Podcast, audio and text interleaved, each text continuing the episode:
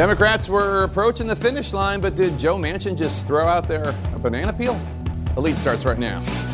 President Biden is in Europe pushing Russia and China to do more to combat climate change. But back here in D.C., it's members of his own party standing in the way of an agreement. Then, an alarming new poll showing a third of Republicans in the U.S. believe that they might need to resort to violence to save the U.S., and that's just one of the troubling results. And another airline hit by massive cancellations, and if you make it on the plane, you might be met by aggressive passengers. The serious new action proposed by the Transportation Secretary ahead. Hello and welcome to the lead. I'm Jake Tapper. Democratic Senator Joe Manchin of West Virginia now publicly refusing to commit to vote for the president's economic and climate agenda without seeing the final text first and working through some issues. Now, the House of Representatives had hoped to vote on this legislation this week, and now it's not clear that that's going to happen. The timing could not be worse for President Biden, who is trying to rebuild trust with world leaders at the COP26 climate talks in Scotland. President Biden today apologizing to the world, saying U.S. actions under President Trump put America, quote, behind the eight ball. Biden eager to convince his peers in Scotland that America is recommitted to slowing the warming of the planet. And world leaders, speaking with increasing urgency, have been begging for action. Enough of killing ourselves with carbon. Enough of treating nature like a toilet. Enough of burning and drilling and mining our way deeper. We are digging our own graves. If we fail, they will not forgive us. They will know that Glasgow was the historic turning point when history failed to turn. The collective goal limiting global warming to one and a half degrees Celsius, scientists saying that that's the critical threshold beyond which the world must not cross.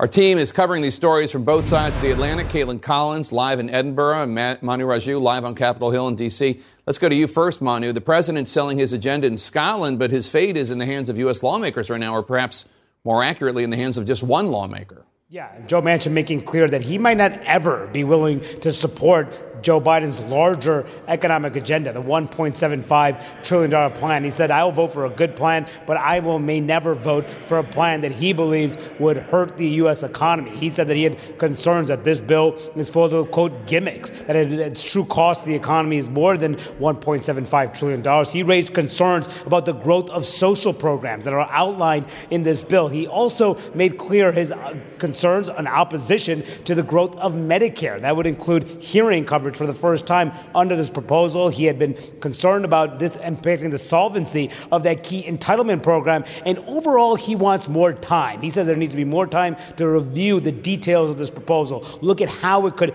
impact everything from the debt to, the, to inflation to how the economy is growing at this time, which raises major questions about whether his support is even gettable at this point and whether they have to pare back this bill substantially, even further to get him behind this. Now, at the same time as there are concerns among Democrats that maybe Joe Manchin might not be there at the end of the day, there are signs, Jake, that the separate infrastructure bill, $1.2 trillion for roads, bridges, waterways, and broadband, that they make this may have new life in the House. The key progressive leader, Pramila Jayapal, told CNN earlier today that she that the progressives are willing to support the infrastructure bill potentially as soon as this week, assuming the negotiations on that larger bill are finished. And those are getting close to being done. So she thinks both bills, Jake, could pass the House this week, regardless of where Joe Manchin and Kyrsten Sinema stand. Before they had been demanding those two senators commit to the larger bill. Now they're saying it's up to Joe Biden to get those two members on board. And they said they're just going to move forward here. So assign at least one aspect of the president's proposal could become law. Jay. And Kaitlan Collins, how is the White House responding to this news from Senator Manchin, and how does Manchin's announcement does it does Manchin's announcement change Biden's standing with his global counterparts? Well, Jake, it's certainly unfortunate timing for the White House because that is precisely the argument the president is trying to make here today. And he was apologizing for steps that President Trump took at the time when he was in office when it came to withdrawing the U.S. from the Paris Climate Accords. And he was trying to make the argument that the U.S. is back at the table and they are going to lead when it comes to climate change. And now, of course, they've gotten this statement from President or from Senator Manchin saying uh, well, he's not ready yet to fully support President Biden's agenda here. And the White House responded pretty quickly with Jen Psaki, the press secretary, putting out a statement saying that Senator Manchin says he's prepared to support a plan that combats inflation, is fiscally responsible, and will create jobs. They quote 17 Nobel Prize winning economists who say this plan will reduce inflation. And Jake, they say as a result, we remain confident that the plan will gain Senator Manchin's support. Of course, Jake, the key phrase there is will gain. That means the White House is real, realizes Senator Manchin has not yet expressed his support or thrown his support behind this plan. And remember, that is something that President Biden was hoping to get before he even came not only to the G20 summit in Rome, but of course to this major climate summit. And it does kind of reveal something about what happened last night during a press conference that we had with President Biden, where he was leaving the room and we asked the president whether or not he had gotten the sign off from Senator Manchin and Senator Sinema on this 1.75 trillion dollar plan, Jake. And you can see as he was leaving the room, he flashed a thumbs up to the reporters when we asked that question twice. And of course, later the White House walked that back, saying that it, the president was uh, just saying he is feels like the bill is moving in a good direction. wasn't saying explicitly that those two had signed on. And clearly, Jake, we know why because Senator Manchin made clear today he has not signed off on that yet. All right, Kaitlan and Manu, thank you so much. Let's discuss with my panel. Uh, Laura, let me start with you. How big of a roadblock is this uh, for the Democrats? I really, honestly, until Manchin gave his press conference, I mm-hmm. thought the Democrats were going to pass both of these uh, this week. Well, if you listen to what Manchin's saying, a lot of his concerns are ones that he's laid out before over the past few months. And so I was just texting with a progressive senator who said, look, Manchin is going to Manchin. They think he'll ultimately be there in the end. The senator noted that he was there on the rescue plan, he was there on impeachment, he was there on ACA. So the White House right now and progressives and House leadership are moving forward with their plan to potentially pass the Build Back Better plan along with the infrastructure bill as early as this week. Uh, and progressives in the House are saying that they're on board as long as those are happening in tandem. That appears to be the change from last week when progressives were saying, we're not for infrastructure at this point, despite being pressured by the White House. But the only thing that seems to have changed is that they feel as though as long as they're happening simultaneously, back to back in the House, that they're ready to move forward on infrastructure. And Hilary, this is interesting because one of the things you hear from uh, progressive leaders like Congresswoman Jayapal is we're not worried. Joe Biden, President Biden, has assured us that the 50 votes are going to be there, 50 plus one, Kamala Harris, the vice president. And that's all. In other words, they're, they're, they're not expressing anger with Manchin and Sinema, and they're basically saying, Biden, you promised us this, and we expect you to deliver. Uh, which is, I guess, wise. But why? Well, I can tell you the White House today is not worried about what Joe Manchin said. They don't, like Laura said, they do not think that he said anything different than he's been saying all along. And, you know, look, the good thing for reporters is that Joe Manchin, when he hasn't been in front of the camera for a couple of days, he's willing to go back out there, but let's not pretend he's saying anything new. He's not saying anything new. He was always around the same amount of money. He always had inflationary concerns. He always wanted to make sure it's been paid for. And that's where we are, and that's what this framework does. The thing that has changed is actually something that he has been for all along, which is a um, pushing back on prescription drug prices, which might be a little extra push for progressives um, if you can cap out of pocket um, copays and things like that. And that's what um, Kyrsten Sinema is talking to Nancy Pelosi about. So we've got you know, Bernie talking to Joe and Sinema talking to Pelosi and Jayapal might get her prescription drug benefit. Like, yeah. this is coming together. The White House is confident.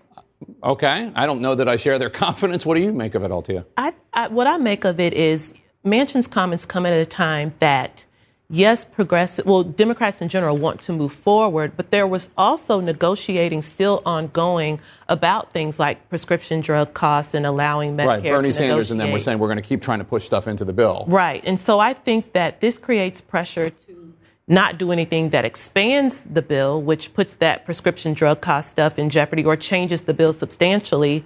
But also, there's risk because if Democrats feel pressure to try to work with Manchin to make tweaks that perhaps make him more confident, then that could cause progressives and also voters to say, now it's watered down to the point, what's the point? Ramesh, I want you to take a listen to what Senator Manchin uh, said in his statement, in, in which he's basically accusing Democrats of hiding the true cost of this legislation. Take a listen. As more of the real details outline the basic framework are released, what I see are shell games, budget gimmicks that make the real cost of the so called $1.75 trillion bill estimated to be almost twice that amount if the full time is run out, if you extended it permanently. I mean, it sounds like something you might have written. Shell games and budget gimmicks. I'm not saying he's wrong, but I mean, is that accurate, you think? There's a long tradition of shell games and budget gimmicks in, uh, in this sort of legislation. But this is why I think that it was, it's going to take more than tweaks. If you want to fund a bunch of programs and have it fit this $1.75 trillion box, and you want to do it on a permanent basis, you're going to have to cut out some of the things that the Democrats say that they want to do. So that's going to take more than tweaks. It's going to take a fundamental redesign of the legislation. And then, if he also wants time to study the impact, to run the numbers, to go through the text, I, I think any idea that this is going to happen this week is is off the table. And this, well, yeah. what were you going to say? Well, I was going to say, you know, the only troubling thing about what he just said is that it's probably going to be cut into a television commercial at some point used against Democrats in the midterms. Um, but other than that, it wasn't really anything new. And so, again, you know, we're in this position where um, uh, Sinema and Manchin seem to want to be fighting for who's the last person that reporters have to talk to or that, you know, the president has to talk to. But that's what this is. There, there really is a framework here, and I, I think we're there. The reason it may be nothing new, though, is maybe he means it. Yeah. Well, one of the things that Manchin is saying here is I don't want progressives to push me to do this. It's not going to work. And I, I, want to run some video. Uh, Senator Kyrsten Sinema, who's the other holdout Democrat on this issue, um, confirms to me that the video we're about to see is, is real. She was at a wedding of a friend, and some progressive protesters showed up at the wedding and disrupted Senator Sinema's friend's wedding uh, outside the wedding. Take a listen. Tell her we don't like what she's doing to our country. How about you invite this woman? You know what? Tell her. We corrupted the whole country. Tell her. I, I don't disagree with any of you people with your point of view and your rights. It's my daughter's one hour. Please. That's the mother of the bride. The, the, the couple, uh, from what I understand, is not a political couple at all. They just the bride happens to be friends with Senator Sinema. Do progressives, and I, this is a small group of mm-hmm, people, mm-hmm. but do people like to think that this is effective, that this does anything other than anger somebody like Senator Sinema? I'm not sure that they think that it's necessarily effective, but I think that there's a lot of frustration among Democrats and more left uh, leaning Democrats that that they see a product and they see these provisions that they really want to see passed. I mean, a number of the provisions, when you take them out individually, can have some 70 or 80 percent support across the country, and that it's two senators from West Virginia and from Arizona. It's a product of a 50 50 Senate, uh, which a lot more Democratic voters are realizing that if they want some of these proposals, then clearly a 50 50 Senate is not going to get them that. And also the the protesters that are following Sinema around, it's not just that she's considered, you know, a centrist who stood in the way of some of these policies, but that she has not really been as transparent as some of her constituents and progressive activists would like her to be on where she stands, period. Mm-hmm. And so, again, not saying it's right for a wedding to be disrupted or for her to be followed to the bathroom, but what the activists on the left are saying is that's all they can do because she won't speak. She isn't transparent. She isn't engaging people to let people know where she stands. And unlike in West Virginia, I also think that a number of progressives and activist groups in Arizona think that Sinema is potentially uh, weak in terms of her reelection, that they could potentially primary her there, that there's more room for that in Arizona than clearly West Virginia, where Trump won by some 30 to 40 points. Yeah, but I think uh, an event like that might actually cause Kyrsten Sinema to well, I mean, it's, it's not going to change her one way or it's another. It's not going to change her, but it also um, might engender sympathy for her.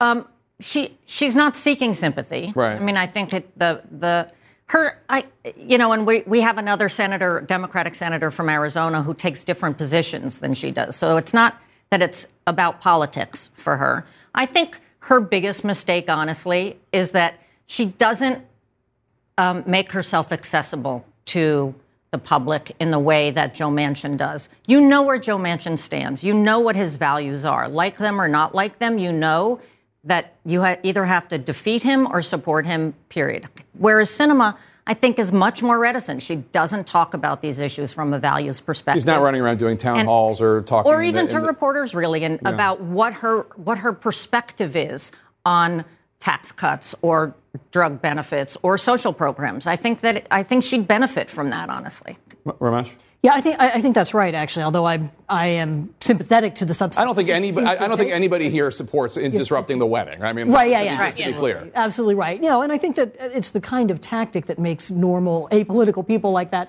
that couple think I don't want to have anything to do with these people. You know, I'm definitely I don't know where I stand on politics maybe, but I'm not with those people.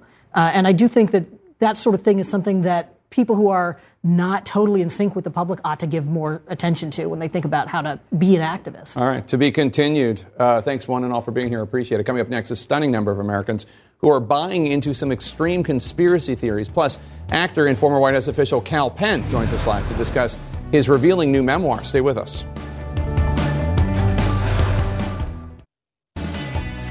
In our politics lead, the big lie about election fraud, deranged conspiracy theories, other corrosive fantasies, all of them flourishing. And now a shocking number of Republicans, according to a new survey, believe, quote, true American patriots might have to resort to violence to, quote, save the United States. That's all according to this stunning new poll from the nonpartisan Public Religion Research Institute. Let's discuss with the organization's CEO and founder, Robert Jones. Thank you so much for being here, albeit under these troubling circumstances. Let's start with this Yeah, first number. One third of Republicans believe true American patriots might need to resort to violence, quote, in order to save our country. You see 17% of independents, 11% of Democrats. Save America from what?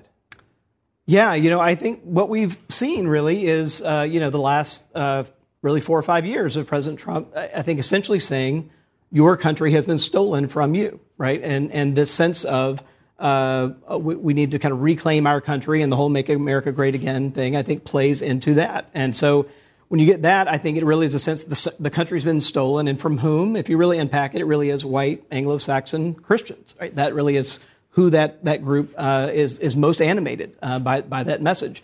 Uh, that's the vast majority. Republicans are seven and ten white and Christian uh, today, and about a third white evangelical, and that's the group that is really most animated by this message. Uh, Yeah, and I think what's sh- stunning is not just they think that the country was stolen, which obviously it has not been stolen, but the idea that they think violence, three out of 10 think violence will be acceptable. The poll also found among the 60% of white evangelicals who believe the election was stolen from, uh, from Trump, which is obviously not true, 39% believe that true American patriots may have to resort to violence in order to save the country. So 39% of white evangelicals who think the election was stolen, that's a lot. Yeah, it's a majority. First of all, it, it is the only religious group that thinks, uh, among whom a majority thinks the election was stolen, or White evangelicals. right? Who voted 84% for Trump, right? So they're all in for Trump. Uh, they believe this, and then that I, I think, if you especially unpack this, right? This is a religion that, like, not that long ago, talked about itself as the moral values, right, of the country, like that kind of, and turn the other cheek and all of that stuff. And yet here we are, a major mainstream religion uh, that has been all in for Trump, and we have among those who believe the, the election was stolen, which is most of them, uh, nearly four in ten saying they can imagine it being justified to resort to violence to assure their own political outcome. We know there's this deep divide um, between those who trust right wing media outlets um, such as Fox News and, and those who, who don't. Um, your poll shows there's even a divide between those who trust Fox News the most and those who trust other MAGA media outlets more, like One American News Network or, or Newsmax. Uh, Let's take a look at this. 97% of far right news fans, such as OAN, believe the election was stolen. For Fox, it's 82% of Fox News fans believe the election was stolen. Um, both the numbers are obviously very alarming. Neither one is acceptable since the election was not stolen. Um, but what does that tell you? You know, I, I think it tells you that not only have we, for a long time, we've been thinking about Fox News as a, and we've been measuring that. And what we found during the Trump era is that we started having to actually measure one more click to the right. And that was organizations that got built up like One America News that became kind of Trump's mouthpiece in many, in many ways during his administration.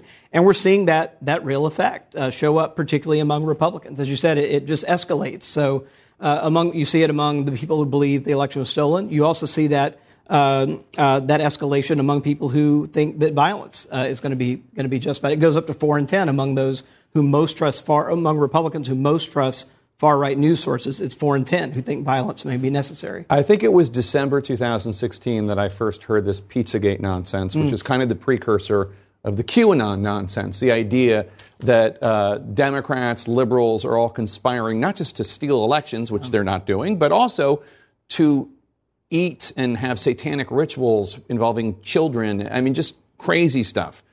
Um, one in five Americans believe in this core tenet of QAnon quote, there is a storm coming soon. I don't know that they necessarily knew the significance, but they think there is a storm coming soon. One in six believe that the U.S. government is controlled by a group of Satan worshiping pedophiles who run a global child sex trafficking operation. I mean, what? I know. I, so I can tell you, as a social scientist, I never thought I'd be in the position of actually writing that question, right? Of, of even conceiving a question like that. But here we are, and and it shows up. Uh, yeah, that, and if you put all those questions together, including the violence question, it's nearly one in five Americans, and it's a quarter of Republicans and a quarter of white evangelicals who believe all three of those things uh, put together: that violence, a storm coming, is going to sweep aside the elites, and this idea, this crazy idea about a, a kind of group of pedophiles that are controlling the government. Yeah, I mean, all of these are kind of crazy ideas, but that's the craziest, I think it's fair to say. And w- what is the reason? Is it just because, not just, is it because Republican officials, MAGA media, others are out there either stating this and not getting pushback or hinting about it? And I mean, what is the reason that so many people are believing all these lies? I do think one problem is that there has not been a clear no from Republican elites just to say no, right? This is not true. We've seen a lot of hemming and hawing, a lot of winking and nodding. I think that's a big part of the problem. I think the other problem here, that the deeper crisis, is that for many white evangelical Christians, uh, white Christians even broader, um, there's a legitimation crisis, an identity crisis happening, right? That they thought of the country as really God's promised land for white Christians. And as that has broken down, the country's gotten more diverse. Clearly, that's not what America is today. It has created this deep, deep identity crisis and has created this opening for these wild conspiracy theories to explain the unexplainable. And that unexplainable piece is how can this country not be, quote unquote, ours? Robert Jones, a lot to think about there. Thank you so much. Uh, this Thank you. Friday, join me for a CNN special report Trumping Democracy, an American Coup. It starts at 9 p.m. Eastern, only on CNN. Coming up, a major new milestone in the number of vaccinations in the U.S. and what seems to have helped. Stay with us.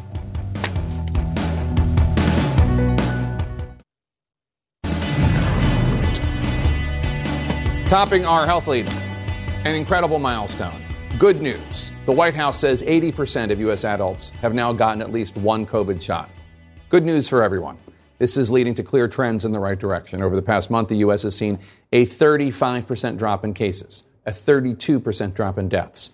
And as vaccine mandates kick in across the country, Alexandra Field finds the holdouts are way outnumbered. More proof the mandates are working. Since we announced the mandate just days ago, 22,472 new vaccinations among our city employees. 91% of New York City's municipal workforce is now vaccinated. Police, EMS, sanitation workers, and the fire department all seeing big gains in vaccination rates since the mayor announced the mandate 12 days ago. Anyone who hasn't so far, there's still a chance to fix it. Come in, get vaccinated, come back to work because we need everyone to do their job and we need everyone to be safe. 9,000 city workers who didn't get the shot are now at home on unpaid leave. Mayor Bill de Blasio says there have been no interruptions to police, sanitation, and fire services, and no firehouses have closed. That's even with 2,300 firefighters calling out sick today, double to triple the usual number. The FDNY says it's seen higher than normal numbers of sickouts since the mandate was announced. The firefighters union still opposing the mandate. We're hoping fire coverage is not uh, impinged upon, but it's very hard to say at this time. The battle over mandates is playing out against the backdrop of a big milestone. The White House says 80% of adults in the U.S. have received their first shot. Nearly 70% of adults are now fully vaccinated. New COVID cases continue to fall. Hospitalizations are under 50,000 for the first time in three months. New vaccine mandates for federal workers, large employers, and healthcare workers are set to take effect December 8th. The Biden administration is pushing ahead with that plan despite calls to push the deadline to 2022. It would be a mistake. Military service members are also now facing vaccine mandates. The deadline for the Air Force is just a day away. More than 96% of active duty members are now vaccinated.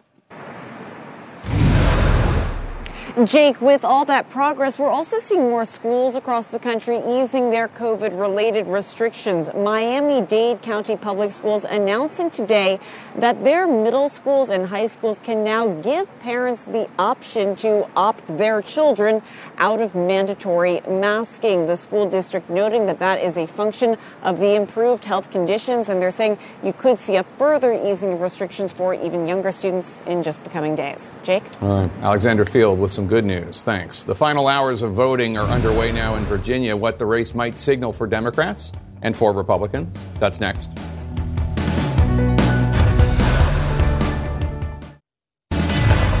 In our politics lead, tomorrow's off year elections feature high stakes contests for governor in Virginia and in New Jersey, big city mayors races, including in New York and Atlanta and Boston, as well as some special House races, and the fate of the Minneapolis Police Department as it exists right now. The marquee race, undoubtedly, however, is the race for Virginia governor, where an upset by the Republican is a very real possibility in a state that Biden won by 10 percentage points just a year ago. CNN's Jeff Zeleny is keeping track of the candidates as they make their final pushes for votes. One final push for votes in Virginia. Let's go vote, everybody. Let's get it out. Democrat Terry McAuliffe is seeking a second act as Virginia's governor. But on election eve, he's locked in a bitter duel with Republican businessman Glenn Youngkin. The entire nation is watching this. All eyes are on Virginia. A year after President Biden won the Commonwealth by 10 points, Republicans are riding a wave of energy. They hope to spark a party resurgence as Democrats scramble to keep their party together and avoid an embarrassing defeat. We have a moment right now, a new path forward that isn't dependent on 43 years of political favors. Virginia elects its governors the year after the presidential race. Since 1970, the party out of power in the White House has won every time except once in 2013 when McAuliffe narrowly carried the state after President Obama's reelection. We can't get this done unless we keep this positive momentum going. This time, the political headwinds facing Democrats are strong, even with a parade of party stars visiting over the last month. Tonight, more than 1.1 million Virginians have already voted, casting their ballots early. Aides to both campaigns tell CNN they expect a record turnout for a governor's race, with most of the electorate voting on Tuesday.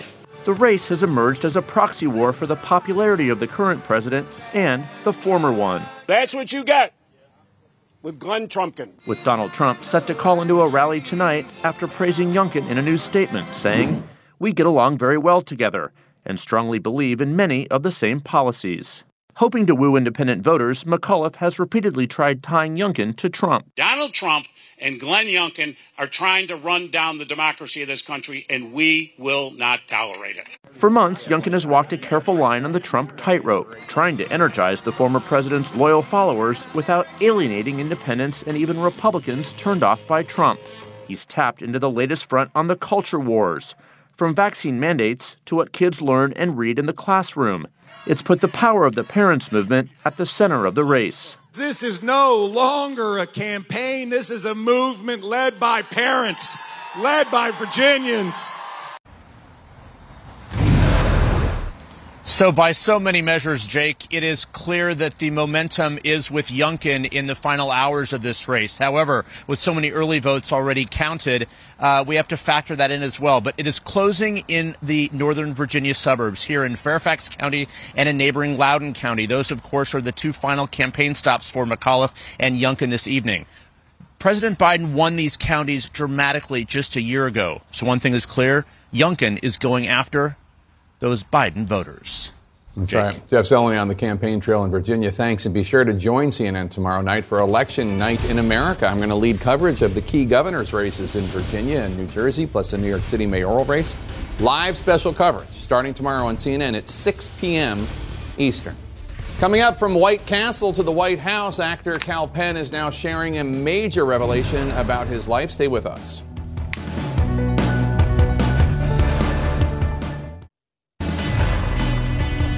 In our pop culture lead today, he is a self described skinny brown kid from New Jersey, but you might know him as Dr. Lawrence Kutner or Garrett Modi or simply as Kumar. Actor Kal Penn is the son of Indian immigrants who's been making us laugh and smile and emote on the big and small screens for more than 20 years. But after a stint at the Obama White House, he's now written a brand new memoir. It's called You Can't Be Serious. It's about his years growing up in a predominantly white suburb in Jersey the racism he faced in Hollywood, and why he felt drawn to public service. Plus, so much more. The book comes out tomorrow. And Kal Penn, actor, writer, producer, former White House staffer, joins me now. Uh, Kal, I told you I read the book over the weekend. It's it's Yeah, fantastic. It's really good. Thank you. Um, we've covered a lot of anti-Asian racism this year. I suppose that's East Asian racism, and you would be more South Asian racism. But, but Same umbrella. yeah, one of the most appalling and engrossing parts of your book deals with the racism you experienced in showbiz. And it, it all started really with one of your first big breaks in the year 2000 for an episode of Sabrina the Teenage Witch. And here's a clip. I say we do our project on the gold rush. Mm, I say prohibition. What is so wrong with the expedition of Lewis and Clark? No, that's. And time and again, you write in your book, producers forced you to use an Indian accent. Yeah, that one in particular sort of summed up a lot of the experiences I had. I, I remember that, you know, that was a show that my little cousins watched that I thought, wow, I'm auditioning for a project. It's a kid in a study group with Sabrina. Made up this whole backstory about this guy who is from Seattle, uh, loves small batch organic coffee. You know, the silliness that you kind of put into any of any of your backstory stuff. And I get to work and they say, we want you to do it with an Indian accent. And I sort of thought, well, maybe they're just ignorant, maybe they don't know.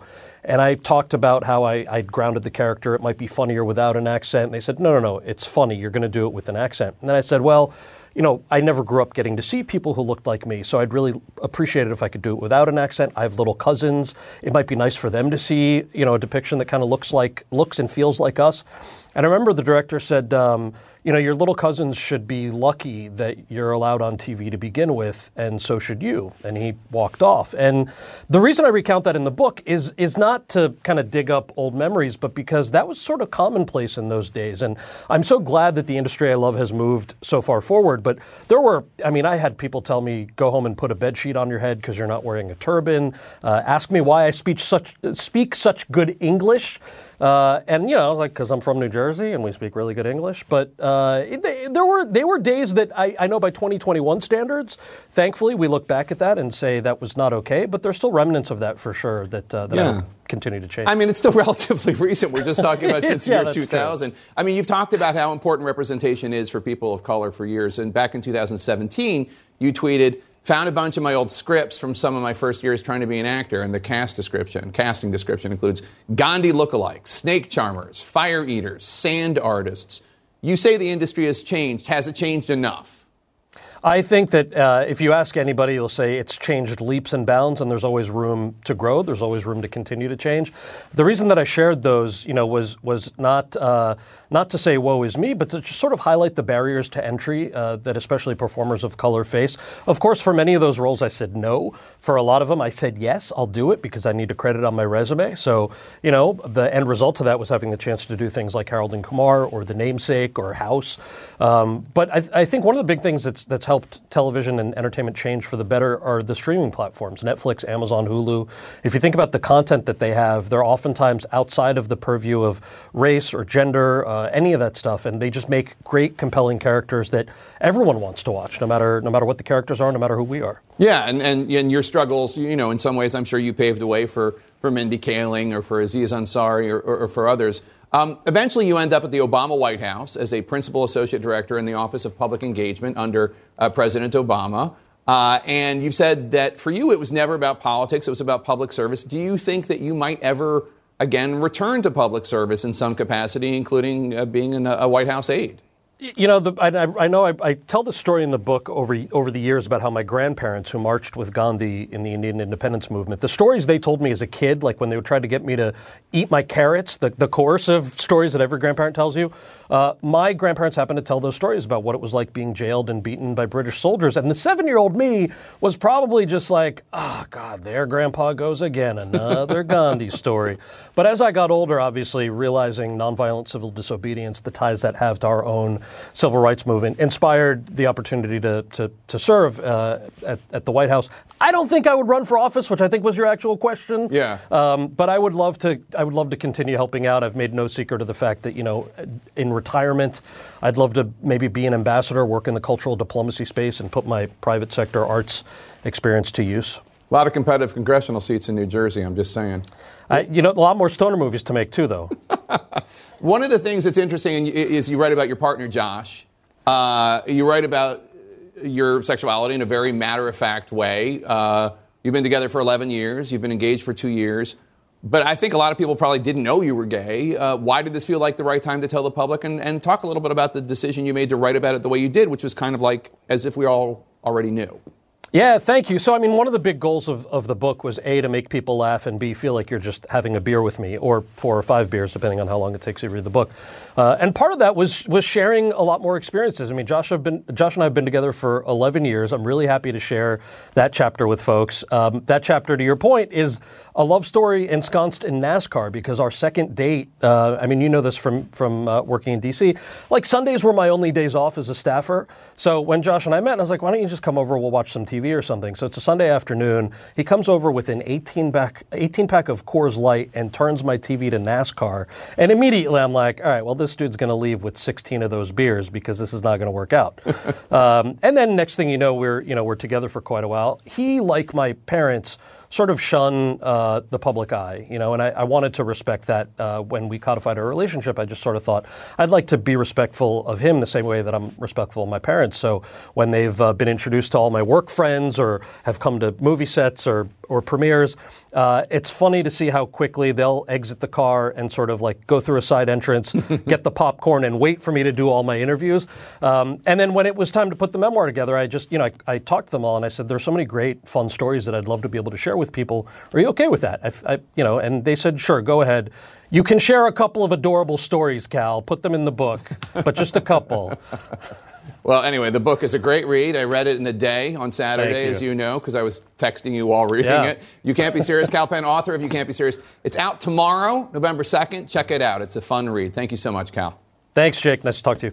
Senator Joe Manchin appears to have possibly just blown up Democrats' latest attempt to try to pass Biden's agenda this week. I'm going to talk to a leading moderate Democrat in the House next.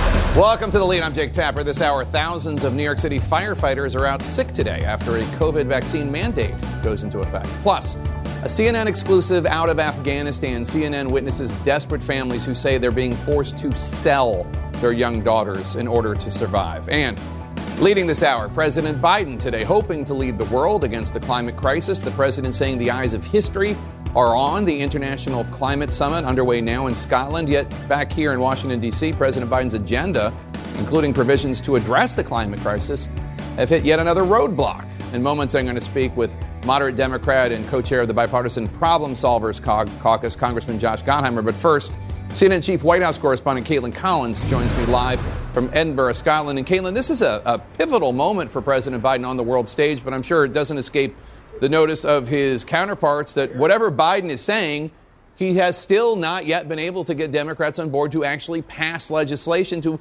ac- accomplish his climate goals.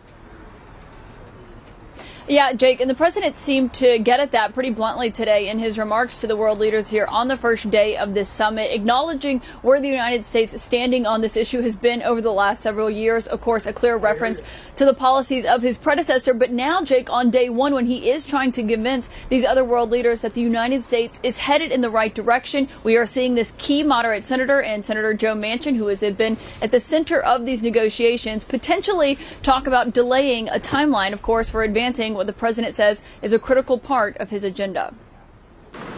President Biden issuing an urgent call for action. We meet with the eyes of history upon us. At the biggest global climate summit in years, the president warning the planet is in peril and the world is at an inflection point. Will we act?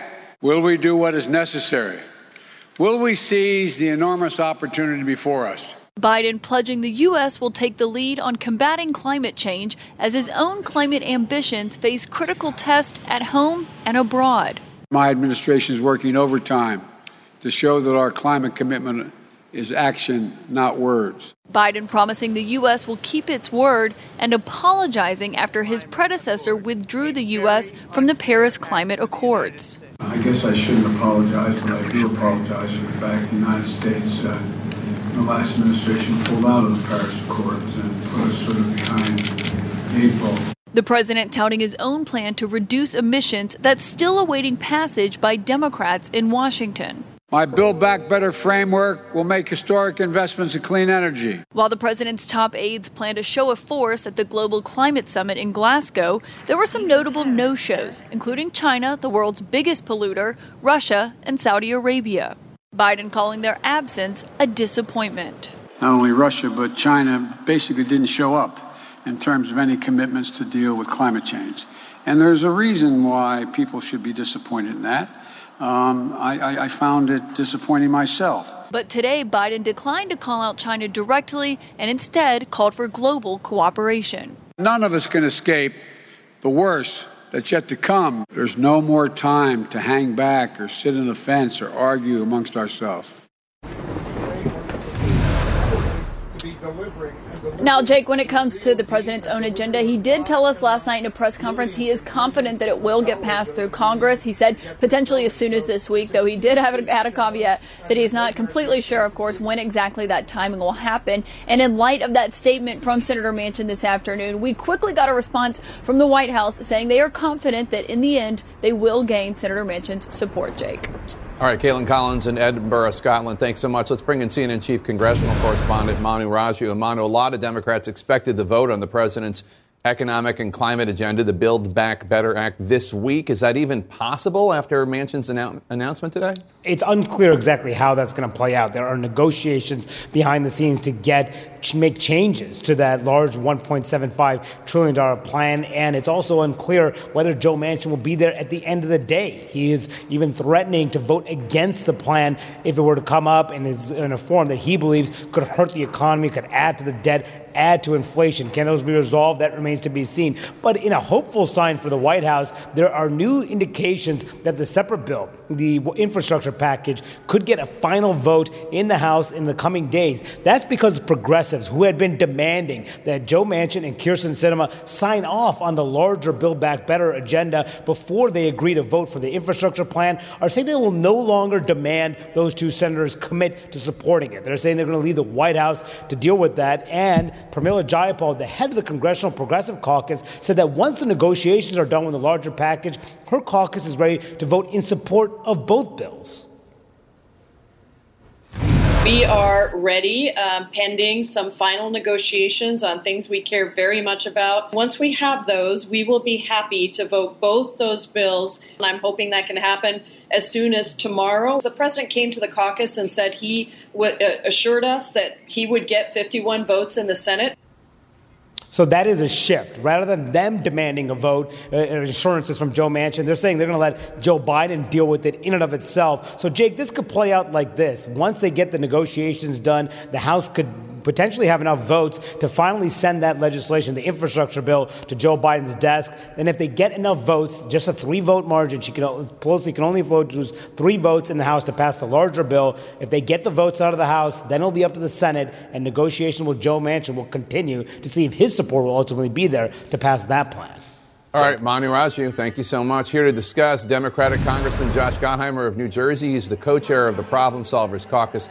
Congressman, thanks for joining us. So, you have remained optimistic uh, about the bipartisan infrastructure bill throughout this whole process. You said it would get done in September. You said it would get done last week. Now it's looking like Tuesday might be the day. Uh, it sounds like it's going to happen uh, this week no matter what. Uh, are you surprised that the progressives are going to go along with this, even though Joe Manchin has made his vote on the larger Build Back Better Act unclear? listen, I'm obviously would be very pleased if we can get a vote on this bipartisan infrastructure package, which you know we've talked about. It's been sitting in the House waiting since early August for action. And you know, I was on uh, knocking on some doors this weekend with people who are running for office. You know, we're up tomorrow for elections back in Jersey, and I consistently heard the same thing. When are you going to get those roads and bridges done? When are we going to finally vote? When are you guys going to finally vote on that bipartisan infrastructure package? So I think the country wants it, and there's so much in there that's good. Whether that's fixing uh, the Gateway Tunnel and getting that bill between New York and New Jersey, it's transit, it's broadband, it's fighting climate change. There's so much that's important. But I think also we need to get the reconciliation package continue moving on that. And as you as you heard, uh, and or as I just heard a minute ago, Pramila say that we've really we have to keep working through those issues. We're close there too. We can't, you know, we, we, we continue to negotiate in good faith, and I think that's how we, you know have to keep moving both both packages forward here. Have you talked to Senator Manchin or Senator Sinema? Because it seems as though what I'm hearing is that the progressives are saying we have a deal to pass both, and we're going to hold that up. We're going to we're going to honor that, even though Manchin and Sinema have still not come out and said they're going to vote for the Build Back Better Act that we want. I mean, are you well, confident you know, ultimately well, the Manchin and Sinema are going to vote for it? I am confident that we'll get there. They've been pretty clear all along the way that they'll support they support a reconciliation package, and they haven't you know they haven't backed off of that. Listen, I, I understand, and I don't speak for them, but I, I listened to Joe Manchin today as well. I understand his frustration that we haven't voted. The president came to the Hill on Thursday. He said, "I need your vote on infrastructure" to the whole Democratic caucus, and and some people just refuse to let that go forward. That's fr- very very frustrating, especially when you're hearing back home that people want us to get this done. So I'm really glad that people are coming coming together. We all worked all weekend to just keep talking and working back and forth to, to try to work through these last details. We're close. We've got to get both bills done. It's really important, um, and, and, it starts with getting this infrastructure bill done. And I'm really hopeful we can get a vote on this this week. I've, I've gotten out of the prediction business uh, after after these last weeks. Every time I feel like we're very close, but the bottom line is, what is clear is this is a bipartisan bill that must get done, and there's there's you know the country wants it. There's two million jobs a year on the line. You're talking about fixing our, our crumbling roads and bridges and tunnels. There's so much in there that matters. We've got to get that across the finish line for the president. He asked asked us to get it done, so we better deliver. There's also still major sticking points to work out in the Build Back Better Act on allowing Medicare to negotiate prescription drug prices. Senator Sanders says he's still trying to get that in the bill. Uh, if this does come to a vote this week, uh, Build Back Better, do you think that provision allowing Medicare to negotiate with pharmaceutical companies to lower drug prices, will that be in it? Well, there's a lot of conversation, as you know, still going on about prescription drug provisions. I think we will get prescription drug provisions in there. You know, the final details yet have to be worked out. You know, we're we're still talking about other. There's still other questions that have to come up. We're we're holding off on get, trying to get some scoring, as you know. We're waiting on uh, uh, from the White House promised us some numbers there that I think are going to be really important. Um, so so we're still waiting on information. But again, everyone is operating in good faith right now. Everyone is at the table working hard to get this done, and I think that's what we need to do keep working until we get that across the finish line. But again, no reason to hold up the bipartisan infrastructure package, which is a separate bill. It's, a, it's been voted on out of the Senate with 69, right. 69 senators sitting waiting for action here. Let's get that done. And, you know, and, and again, I'm really optimistic we'll get the reconciliation package or the Build Back Better package done as well. Congressman, eh, help me understand. Is there any other reason beyond the fact that Big Pharma gives a lot of money to politicians? Is there any other reason to deny Medicare the ability to negotiate drug prices. It's not as though they're demanding free drugs, it's just allowing a negotiation. Well, as you probably know, there are plenty of provisions that we're talking about right now to get the prices down, and there's provisions uh, that will allow for negotiating in some of what's being talked about. Again, these, the final negotiations are still going on, so I don't want to get ahead of it. But I think at the end of the day, what is clear, and I believe strongly, we've got to get the cost of prescription drugs down for folks. Just like you know, we've got to make life more affordable for folks all across the board. As you know, I'm fighting to reinstate the state and local tax deduction or SALT. That will be part of this package as well, because overall, we've got to make life more affordable for for folks. I know that's a big issue in my district, and I'm going to keep working for it. You've been working behind the scenes to try to get uh, House Republicans to vote for uh, this bipartisan infrastructure measure. At the end of the day, how many Republicans do you think will vote for it? Well, there's been a lot of back and forth, and, and, and you know, if it, if it were a few months ago, we would have had a lot more. You know, this, but I'll tell you, I, I, feel good that we'll get some Republicans as well. You know, there were many who were part of helping craft this, Democrats and Republicans. If you look at how the infrastructure bill came together, we started working back in April. Democrats uh, and Republicans in the House and the Senate sitting together, actually helping craft a bill that we need. Right, everything from broadband to dealing getting lead out of the drinking water, all came together by working together. And now we're going to get some of those Republicans behind it, and and that's going to be be a key part of, of the win for the country, I hope, this week. And I hope that's what, what Jake is we get done. But as you know, um, there's still things to work out on the other package. This is legitimately a bipartisan bill. It was drafted by Democrats and Republicans. Why would there be some Republicans that would have voted for it a couple months ago, but not today? What's the reasoning? Well, you should ask them about that. You know, I'll, I'll tell you this though out of the, if you look at what happened in the Senate, just to remind everyone, we had 50, all 50 Senate Democrats and 19 Republicans. You had everyone, right, from, from Joe Manchin to Bernie Sanders to Mitch McConnell vote on that package. It had great momentum. Um, and, and so, you know, I'm, again, I'm optimistic we'll have Democrats and Republicans voting for the infrastructure package. Uh, but, but like everybody, people are frustrated with this back and forth and sitting here and not, and holding this, you know, holding this bill up instead of voting for it when we know it's waiting to get shovels in the ground and people to work. The, and, and it's, it's delay after delay, even after the president asked us to vote for it. So I think you're seeing a lot of frustration, and I get it. But now we got to get it done, and, and we will. And and I, I, can't stress enough that people are really working closely together. The, everyone was talking all weekend on, on working out those last uh, minute issues on, on on the other package, and I'm optimistic we'll get there too, as long as we can work through some of those issues. All right, Democratic Congressman Josh Gottheimer from the Garden State. Thanks so much. Appreciate. Thanks so much. Thanks for having me. A CDC panel is set to decide whether young kids can get the Pfizer vaccine. We're going to talk to a former member of that panel next. Plus, the Supreme Court today hearing arguments in one of the most controversial and anticipated cases. That's ahead.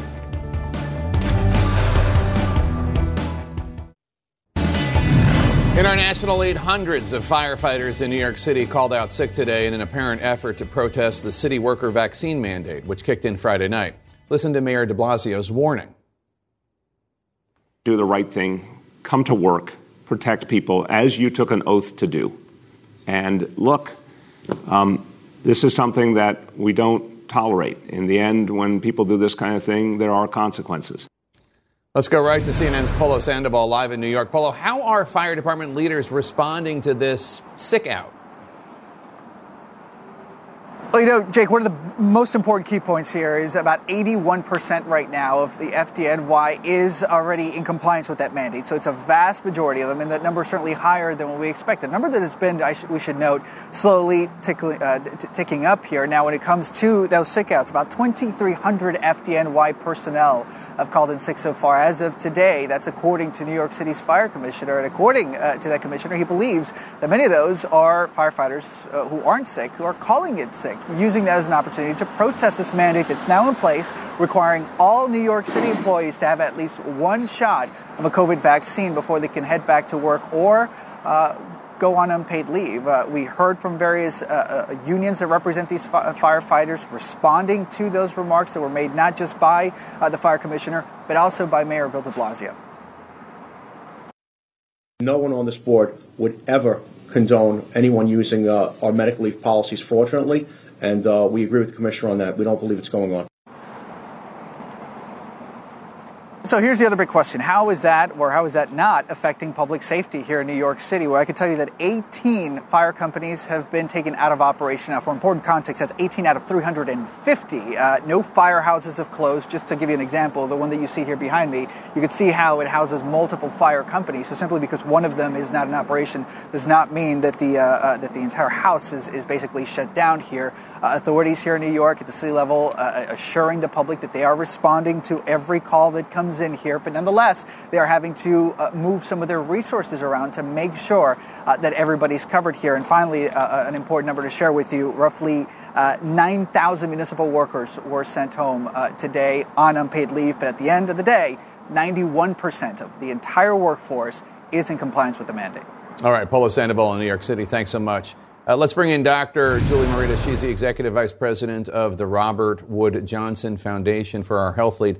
Uh, Dr. Morita, from a public health perspective, how should the country weigh the risk of unvaccinated first responders versus the risk of having understaffed police departments or fire departments? Well, I think it's really important to understand why it is the fire department employees aren't getting vaccinated. I mean, I think it goes for any group of people who aren't are choosing not to get vaccinated is to understand why.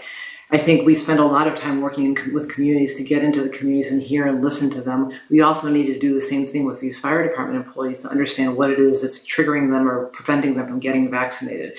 Many of the people that we've heard about have had problems with questions about their own personal health, a specific underlying health condition, and whether that's a reason to not get vaccinated. So they really need to talk to their healthcare providers or trusted sources. There's so much misinformation out there. It's really critical to get the right facts into their hands so they can really make an informed decision. Let's say that for a lot of them, it has to do with uh, their concept of freedom and not thinking that the government has any right to tell them uh, what shots they have to inject into their body. I think you know the reason that we are the mandates are in place is because the COVID is a communicable disease and it spreads from person to person very easily. And when we've seen incredible success with vaccine mandates as it relates to childhood vaccines and school requirements or influenza vaccine in healthcare settings, so we know that with infectious diseases that are spread from person to person, that these mandates really work. And so, in this particular situation where we have a really serious disease that is causing people to be hospitalized and die, these mandates are appropriate. Tomorrow is a, big day for vaccines for kids. A key CDC panel will decide whether or not to recommend uh, this smaller Pfizer dose for kids 5 to 11. You used to be on the advisory committee on immunization practices. Take us inside the decision making process. How does it work? Yeah, so this is a critical step in terms of approving the vaccines for children or for adults. And it's tried and true. It's been in place for many decades. The committee itself is 15 independent physicians, some infectious disease experts, and internal medicine physicians, pediatricians, some that are in research, some that are doing public health.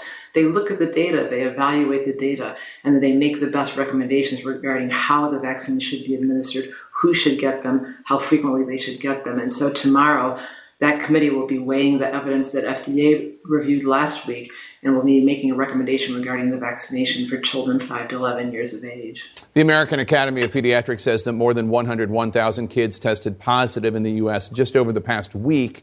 Uh, cases for kids have been steadily declining. That's still a, a very high number. How important is it for parents to get their kids vaccinated as soon as their kids are eligible? Well, we know that children are getting sick, and while we down, they there wasn't as much attention being paid for them early on in the pandemic. Uh, we do know that millions of children have gotten infected, thousands of children hospitalized, and that some children have actually died because of COVID. So it's critical that they get vaccinated. The vaccines are safe; they're effective based on FDA's re- review, and uh, if once ACIP makes the recommendation, then I'm hoping the vaccine will start rolling out. All right, Dr. Morita, thank you so much. Good to see you again. Coming up next, a disturbing look at the crisis in Afghanistan, where CNN witnessed desperate families who say that conditions are so bad they're being forced to sell their young daughters in order to survive. Stay with us.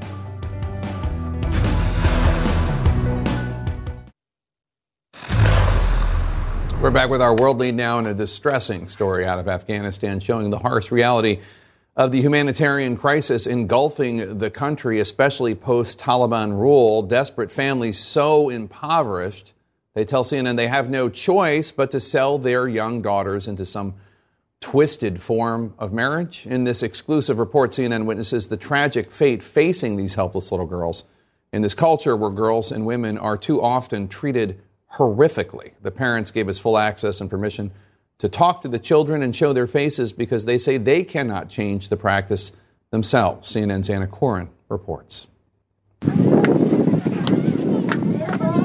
In this arid, desolate landscape, not a scrap of vegetation in sight, lies a makeshift camp for some of Afghanistan's internally displaced.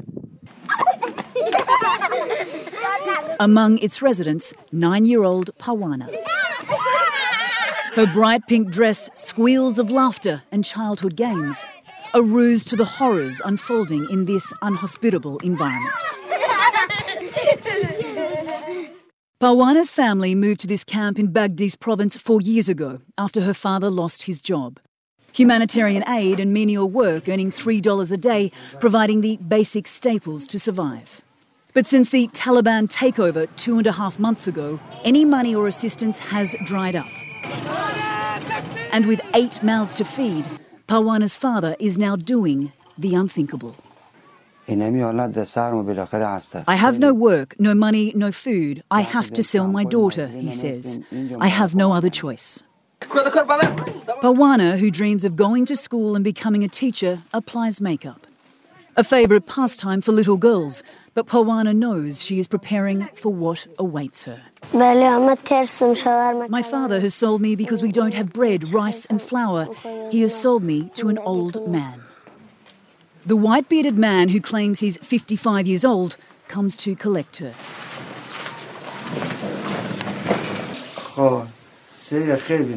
He's bought Parwana for 200,000 Afghanis, just over 2,000 US dollars. Covered up, Parwana whimpers as her mother holds her. This is your bride. Please take care of her, says Parwana's father. Of course I will take care of her, replies the man. His large hands grab her small frame. Parwana tries to pull away. As he carries her only bag of belongings, she again resists, digging her heels into the dirt. But it's futile. The fate of this small, helpless child has been sealed.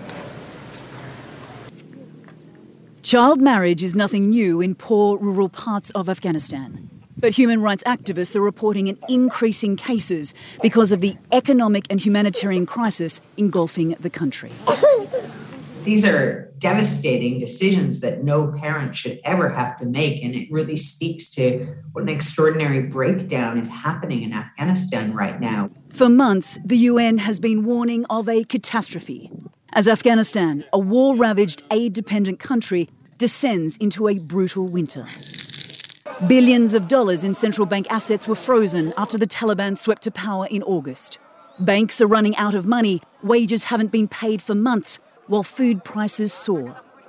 According to the UN, more than half the population doesn't know where their next meal is coming from.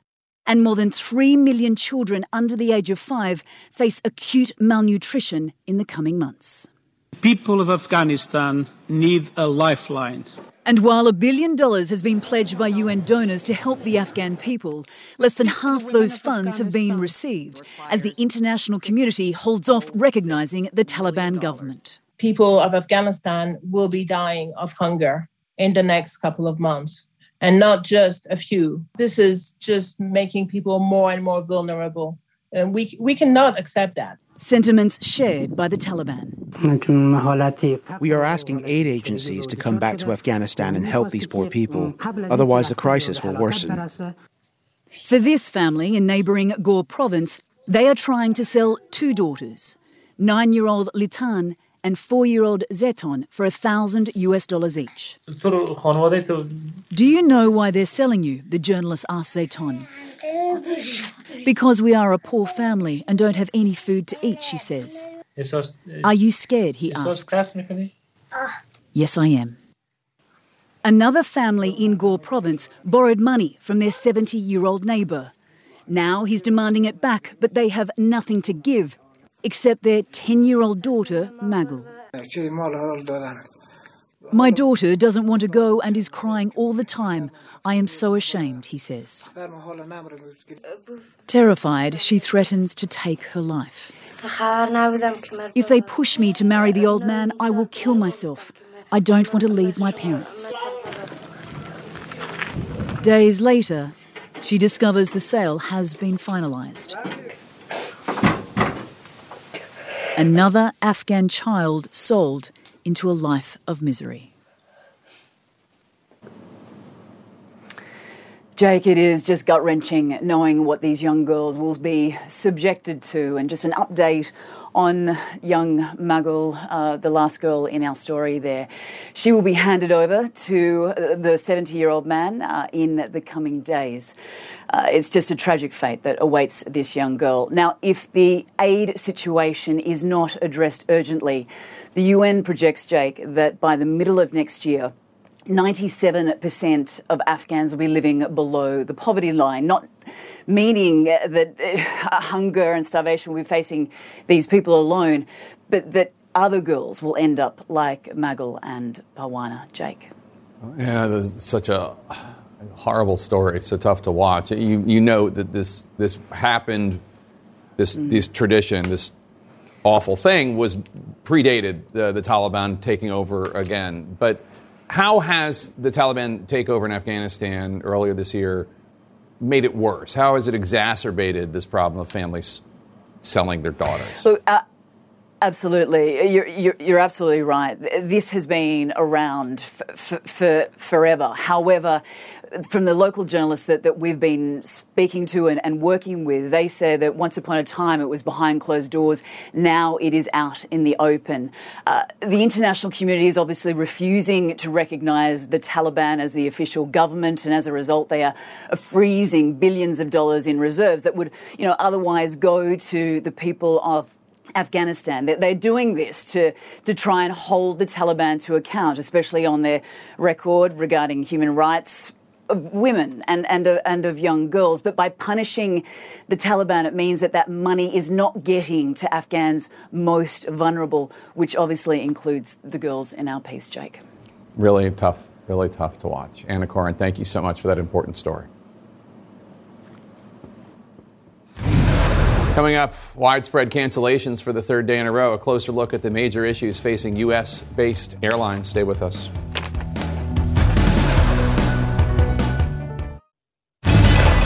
And our money leads stuck, frustrated, cursing cancellations. That was where thousands of passengers found themselves after a spiraling few days for American Airlines.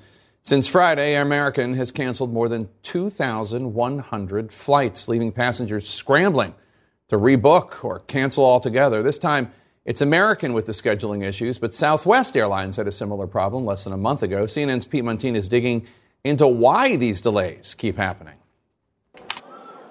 American Airlines passengers are now the latest victims of airlines pushed to the max as people rush back to travel. They just keep canceling and canceling. I'm sure it's terrible for a lot of people places to be and family to be with. Incredibly frustrating. American's awful. Four days of issues kicked off Thursday when the airline says high winds hit its Dallas hub. American says that started a chain reaction of cancellations that left workers out of position. In a memo, American says it wanted to create certainty for flight crews, so it began proactively canceling flights, leaving thousands stuck waiting in long lines and on the phone for hours. I don't understand why it's canceled. I, have heard uh, they don't have enough staff. Well, you sold me a product, I paid for it, now it's your job to get me there. American canceled more than 1,000 flights on Sunday alone. In all, more than one in every 10 American flights has been canceled since Friday. Similar issues hit Southwest Airlines three weeks ago, causing it to cancel more than 2,000 flights. But travel experts fear frustrations on the ground are getting dragged into the air. The FAA says flight crews have reported 4,941 incidents of unruly passengers this year alone. Just last week, an American Airlines flight had to divert to Denver after a passenger punched a flight attendant in the face and broke her nose. This should not be part of their job. In a video statement, American CEO Doug Parker called the incident one of the worst in its history and said the airline was fully pursuing punishment. Transportation Secretary Pete Buttigieg says a federal ban list for violent passengers should be on the table. We will continue to look at all options to make sure that flight crews and passengers are safe. Federal authorities discharged a California man for last week's assault. He is 20 year old Brian Hsu of Irvine. Airline unions have been pleading with the Department of Justice to get tough on unruly passengers. The FAA only has the power to impose civil fines, but not criminal charges. Jake? All right, Pete Muntean, thank you so much for that report. Turning to our politics lead now, the Supreme Court today hearing arguments on the most closely watched issue on its docket this term the restrictive Texas abortion law, which bans abortions around six weeks and encourages citizen vigilantes of a sort to sue anyone involved in an abortion. CNN's Joan Biskupic joins us now. Joan, you were in the room today. Did the justices give any hints as to how they might vote? Yes, and Jake, it was great to be in the room. Remember, the justices are relatively new to this courtroom after more than a year and a half of isolation from the pandemic. And it was a very dramatic three hours of back and forth. I'll give you the lead first. Yeah. And that's that uh, Justices Amy Coney Barrett and Brett Kavanaugh showed their hand in a way that suggests that they would vote in this round against Texas. They were two of the justices in the five justice majority that let this law take effect on September 1st.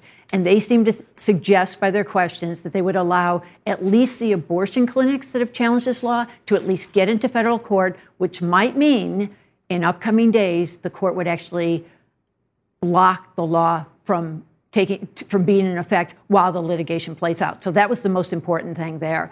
And then Chief Justice John Roberts, who actually had been against Texas initially uh, and had dissented when the court majority allowed this law to take effect, was quite suspicious, skeptical of the Department of Justice case. Now, the clinics and DOJ have come in here, and the chief said, you know, it's pretty broad what the federal government is arguing here. So I'm, I'm looking ahead to possibly some sort of split decision coming up. But remember, this is just the first phase, and what was at issue was not the right to abortion, uh, which you know, essentially has been suspended in Texas during this, but yet this unusual mechanism that you referred to that empowers private citizens to bring these cases, not Texas, not against Texas officials. Yeah, and if there are opponents uh, of Roe v. Wade on that court, they're going to get another chance when the Mississippi law comes up. That's right. On December 1st, the court will hear a much more direct challenge to Roe v. Wade. That's the Mississippi 15 week abortion ban. And that's when they could really take us back to before 1973 when Congress, when the court said women had a fundamental right to end a pregnancy. Yeah, in fact, many court observers think that that is that is going to happen. All right, right. Joan Biskupic, thank you so much. Next, one CNN correspondent's personal battle. It involves a disease that impacts so many young children. Stay with us.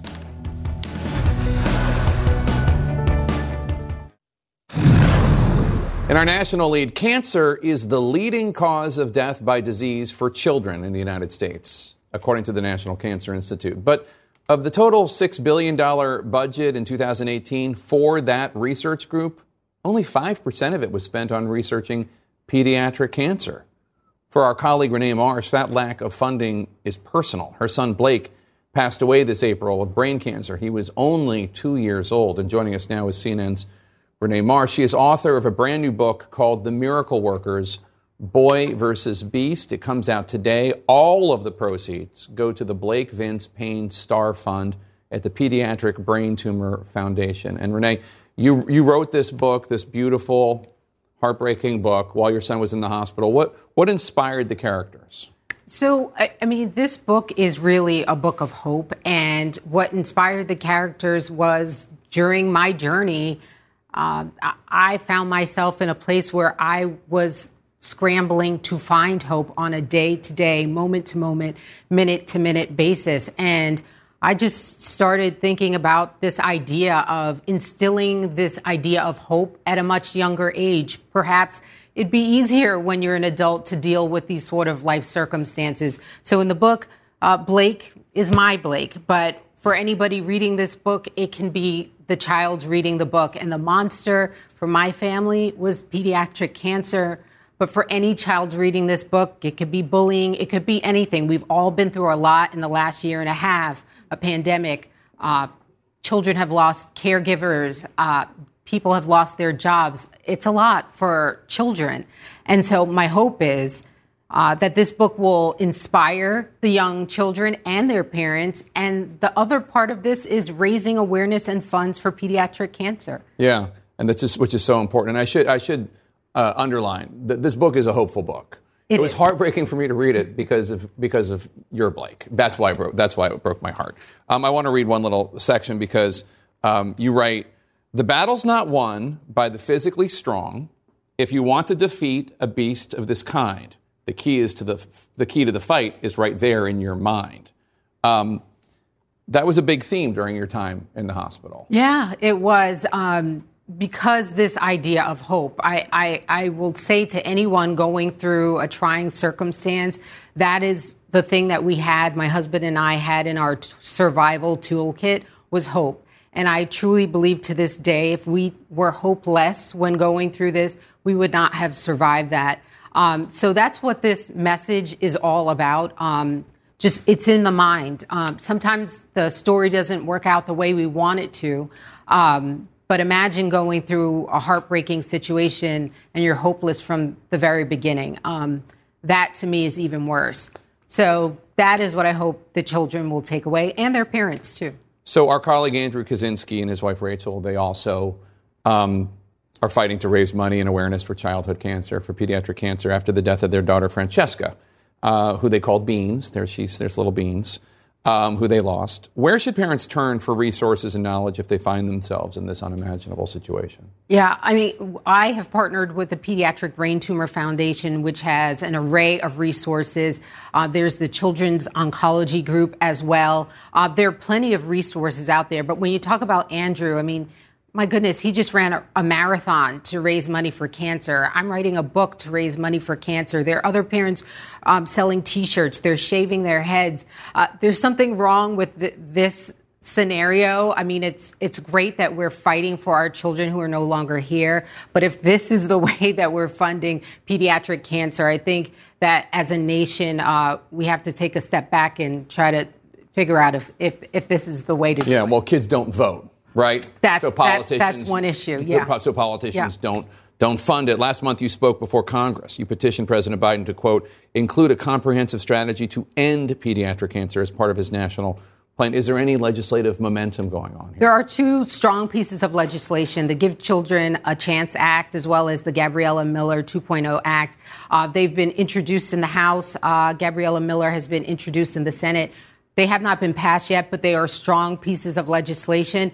The problem with Washington is, Jake, that there is a will. There's no one that you will find in Washington who doesn't believe that we should fund pediatric cancer. But you know as well as I know, getting things done in this town, uh, it's hard and it takes a long time. The problem is there are children in real time with this disease waiting on those decisions to be made, waiting on that funding to come through. So that is the heartbreaking issue yeah. at hand. I've said it before and I'll say it again. The adult leaders of this country are failing the children yeah. of this country over and over. But thank God for you and thank God for Andrew Kaczynski and your spouses, and, and we love you. And congratulations on this book. It's called The, the Miracle Workers Boy versus Beast. It's out today. And again, all proceeds will go to the Blake Vince Payne Star Fund at the Pediatric Brain Tumor Foundation. The foundation funds pediatric brain cancer research including a pioneering initiative to develop treatments for Blake's rare disease. Uh, I will I will be tweeting uh, out information about this so people know how to get it, where to get it, and, and thank you again. It's so thank good to you. see you again. Thank you so much. We'll be right back.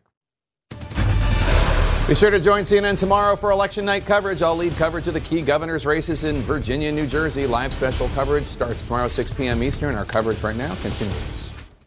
I'm Dr. Sanjay Gupta, host of the Chasing Life podcast. In honor of our 10th season, we want to hear from you.